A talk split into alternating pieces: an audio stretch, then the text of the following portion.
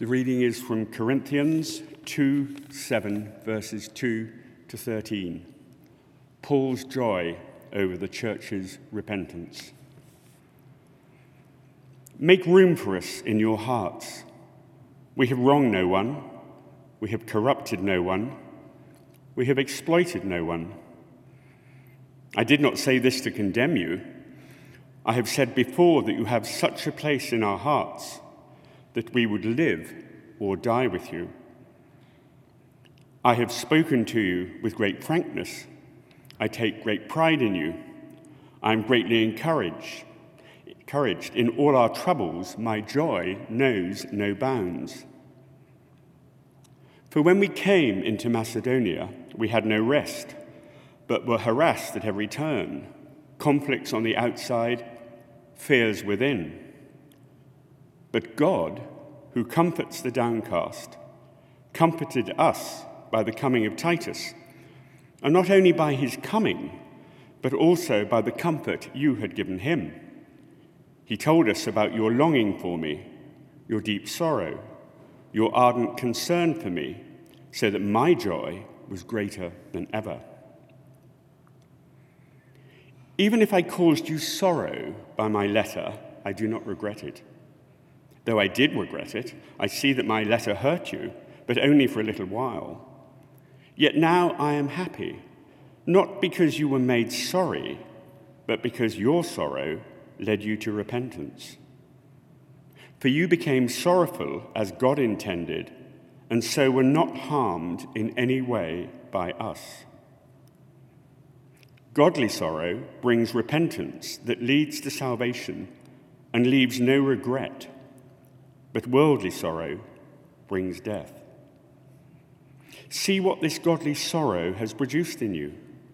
What earnestness, what eagerness to clear yourselves, what indignation, what alarm, what longing, what concern, what readiness to see justice done. At every point, you have proved yourselves to be innocent in this matter. So, even though I wrote to you, it was neither on account of the one who did the wrong, nor on account of the injured party, but rather that before God you could see for yourselves how devoted to us you are. By all this, we are encouraged.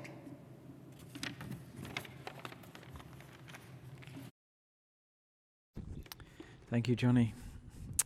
Let's just pray before we uh, dive into this. Lord, we thank you for your word. We thank you for this letter, Lord. We pray that you'd speak to us through it, Lord God, and we would know what to do with it, how it applies to us, our situation, our lives, and our relationship with you and those around. In the name of Jesus. Amen. I just want to add my welcome uh, to Libby's if I've not met you. My name's Paul. I'm one of the uh, ministers here at the service. Do come and say hello at the end uh, if I don't know you've not met you. I wonder if you've ever received a difficult email.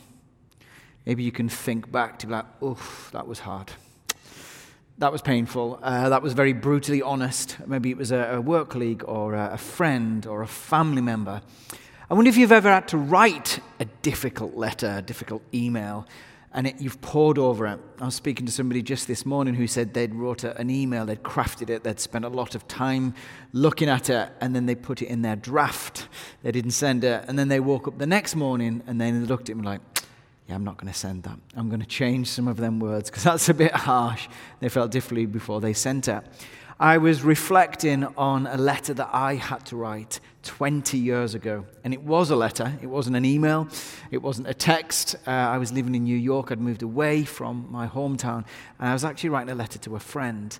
Uh, we'd grown up together, um, we'd done life together, we um, had a difficult moment and something difficult within our friendship and our relationship. And whilst I was away, I was reflecting on what had happened, and I began to write this letter. And it was a very long letter. I had repetitive strain writing. Uh, I wasn't, you know, used to writing so much. It was pages long. I cried as I wrote it. Um, and my hope was, my desire was, that by sending this letter, that I could admit my wrong and say, look, I'm sorry where I've gone wrong. I'm sorry for my part in this. This is what was hard with our relationship. This is what I feel you've done wrong. Can we restore this relation? Can we move forward? And I wrote it for the sake of unity um, and to move forward. Uh, the letter was successful. Um, he received it well, uh, replied, uh, and we are close friends still now. But it was difficult to write at the time. Here we see the uh, letter that Johnny has just written. So the context for this is the Apostle Paul loved the church in Corinth. He loved the church, He'd been involved in planting this church. He'd moved away from it and had been uh, hearing reports about it. Some of the stuff was uh, alarming, some of the stuff worried him, concerned him. So he goes and visits the church. Commentaries call the visit the painful visit. So he went there and it was actually painful to be there amongst them. Some of the uh, people within the congregation were rejecting his teaching, his authority, and they disputed his correction as well. It was really difficult. It was really awkward. It was a bit of a strained relationship that he had, even though he loved her. So he writes this letter, and in verse 4, we see that he uh, wrote, I have spoken with you with great frankness. You know, people who can really speak the truth in love, they don't like flower their words. They kind of like just cut right to the cause. like, this is what I uh, think, this is what I uh, believe. He's writing to them with great frankness. And this is a letter that what commentaries describe as the tearful letter. A tearful letter. He loves these guys, but he wants to address certain things. It's painful for him, it's painful for them to hear as well. But Paul's heart in all of this is a unity. So, in one of the commentaries, Paul Barnett says this Paul's overriding objective was spiritual unity between them and him. So his heart was there that he wanted unity between him and them. He wanted them to be on the same page, he wanted them to journey together. But it's been difficult on both ends, writing it and receiving it. And you know, being a Christian doesn't uh, make you immune from struggles, does it? Even if you're a Christian, we find that wherever there's people, there's problems, there's relationships, there's friendships, there's conflicts, there's breakdowns, there's disagreements, there's texts that get read wrong, there's exclamation marks that shouldn't be in the right in that place, and it, it all gets misunderstood. There's things that people say that they shouldn't say. There's tiredness. There's all sorts of stuff that goes on, and even if you're a Christian, it doesn't rule you out from struggling. In fact, Tim Keller says that uh, suffering is actually at the heart of the Christian story. Suffering is at the heart of Christian story. We know that we can have conflicts and struggles and disputes and difficulties in life. And life can be messy sometimes. Relationships can be messy sometimes. Friendships can be messy sometimes. We heard in the past couple of weeks, we were interviewing Connor and, and Mike as well, just about some of the things that they've been going through, some of the difficulties and struggles that they've been uh, experiencing. For us, uh, it looked like uh, recently we received uh, quite a difficult um, letter uh, or email from uh, the council, which was tricky that we had to work through, that's getting sorted, but at the time it was really difficult. I then got COVID, which meant I had to isolate. Um, and which meant I was just kind of in the house and we had to juggle all the stuff with the children and going to school and everything else. Whilst we were isolating, our van got stolen uh, within the same period of time, which meant that we could then not go out and try and sort everything out and uh, rearrange our holiday and all that sort of stuff. And some of that's just life, isn't it? It's just the mess of life. Like life isn't perfect, life isn't great. We face these difficulties, we face these challenges, we face these struggles, whether you believe in God or not. But what the amazing thing is, what happened is, is that we were aware that God is with us throughout all them times. One of the things I think it was that Connor said, and he was interviewed, that recently life's been up and down like this the loss and the, the grief and the pandemic and everything that's been going on, but there's been this consistent line right the way through it. And that's a consistent line of God's grace, God's mercy, and God's uh, love in all of it. So the Apostle Paul is poring over this letter. He loves the people, he loves the church. And again, in his commentary, Paul Barnett says this The writer was torn between his love and concern, not bringing, uh, concern not to bring pain and, and determination not to weaken godly standards for their congregational life. So he's torn in all of this, as well as a wrestle, as a struggle. He doesn't really want to hurt them and, and cause a lot of pain. He realizes that by doing it, it's going to, it's going to ruffle feathers, it's going to be painful. He wants to bring spiritual unity between the two of them, but he's torn between hurting them and, and moving them forward to correct and strengthen who they are, to get Jesus back into the center, to accept him uh, as an apostle, as someone that's planted the church and, and someone that loves the church, uh, and just accept his correction and his rebuking, that they would come back in line with Jesus, in following Jesus. And he's hoping that they would do uh, the latter, that they would move towards Jesus, bringing back into the center. In some ways, it, it, this letter is like the grit that gets into the oyster that hopefully will produce a pearl. In a wild pearl, with wild pearls, with oysters, you see that the grit get in and the oyster will try to flush it out and it'll have this wrestle and this struggle and it'll try and create fluid that will basically flush out this grit that gets in that's painful and difficult and annoying and it's like a thorn in the side, but it produces a pearl. And the Apostle Paul is hoping that by challenging this behavior, by saying to them, look at where you are and look at where you're going, bring Jesus back into the center, have Jesus back into the center, accept my correction, accept my rebuke, and see that um, I'm wanting the best for you, that it will produce a pearl, that this sorrow that it's created will be a godly sorrow. It'll be a sorrow that will turn them to Jesus. It'll turn them to repentance. It'll turn them to turn around and to follow uh, Jesus. And we believe that the letter was successful. The sorrowful letter achieved what the painful visit failed to achieve a clear cut, unified response amongst the Corinthians. So it was successful. My letter was successful. Maybe it doesn't always work out that way, but by him to pour my heart out and, and open my heart to a friend and to be honest and to, to say my part in it, it produced a pearl. It produced a friendship that is stronger. It produced what I hoped it to achieve, and that was unity between us. Sometimes we have to have these conversations. The Apostle Paul had to, he was torn, but he had to write this letter. He had to be honest with them and open with them. He had to challenge them on their behavior and how they were um, operating and functioning. And sometimes we have to do that. Some years ago, um, I worked with a, friend who was also a colleague, um, and this was um, down in England. But there was these moments where we would uh, be together and, and, disagree with some stuff, and sometimes I was wrong, sometimes he was wrong, sometimes we were both wrong. But we would go for these walks together, and I would kind of feel a bit nervous. I'm like, there's this one thing that I just want to speak the truth in love, and I feel like I've been wronged, and maybe we've misunderstood, but I just want to share my part of it.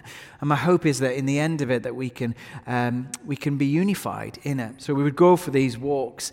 And after pouring my heart out, and on the rare occasion that I was right and he was wrong, he would have this amazing um, comeback. He'd have this amazing response. When I would say uh, what I would say, he said, You know what? You're right. And I'm so sorry. You know what? You're right. And I'm so sorry. And sometimes it takes a, a bit of humility uh, to be humble to say, Do you know what? Thank you for sharing that. I'm so sorry. You're right and to move forward in the relationship. Verse 10 in this letter that Johnny read out, uh, this is in the message actually, the message abbreviation says this Distress that drives us to God turns us around, it gets us back in the way of salvation. We never regret that kind of pain. It's godly sorrow. It's the good sorrow. It's not the, the sorrow of the world, which leads to death, as the, the letter says, but it's a godly sorrow that turns us around and brings us to salvation. We see that in verse 11 that the letter produced good stuff within them. It produced fruit within them. It was successful. This challenge, this letter that was hard to write, difficult, created um, fruit and produced a good result in it. I too need to be aware of this. And, and if somebody speaks something to me or says that I've wronged them or uh, wants to amend a relationship or a friendship with me, that I need to hear that and say, you know what, you're right, and I'm sorry, and turn around. And in my relationship with God as well, when I'm aware that there's things that I've done or that, that I do that aren't helpful or get in the way of my relationship with God, I'm able to come and say, you know what, I'm sorry, Lord. I want to turn around and I want to journey back towards you. Now, I'm not an advocate for tattoos. I'm not saying we all need to go and get tattoos. Uh, I have a tattoo, but it's something that I thought that I wanted to do and that was right for me to do at the time. And I have a, a tattoo that is the return key. and the enter key on a keyboard. Uh, that's on my arm. And for me, it's a prayer reminder. So it reminds me to return back to God, to enter into all that God has for me.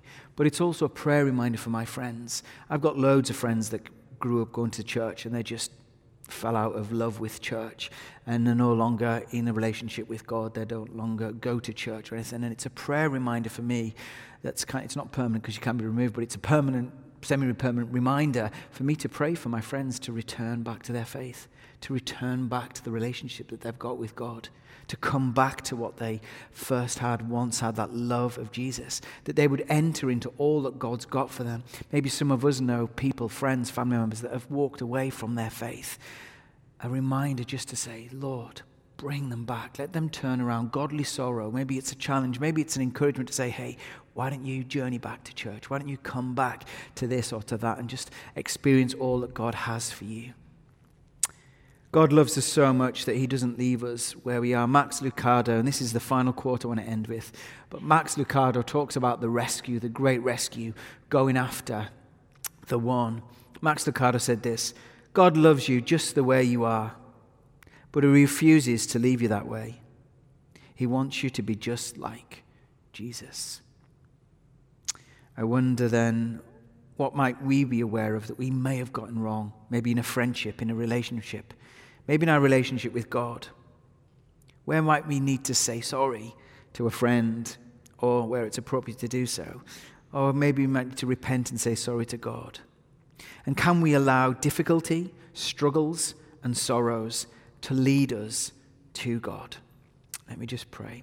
Father, we pray that you just take some of that and, Lord, that you produce a pearl in that, Lord, in the wrestle, in the struggle where there's sorrows and, and difficulties, Lord, that we would turn to you and not away from you, that we would turn towards you and not away from you.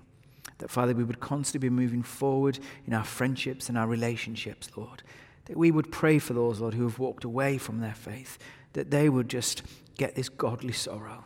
That, Father, they would see it and repent and turn and, and enter into all that you have for them, we pray. In the name of Jesus. Amen.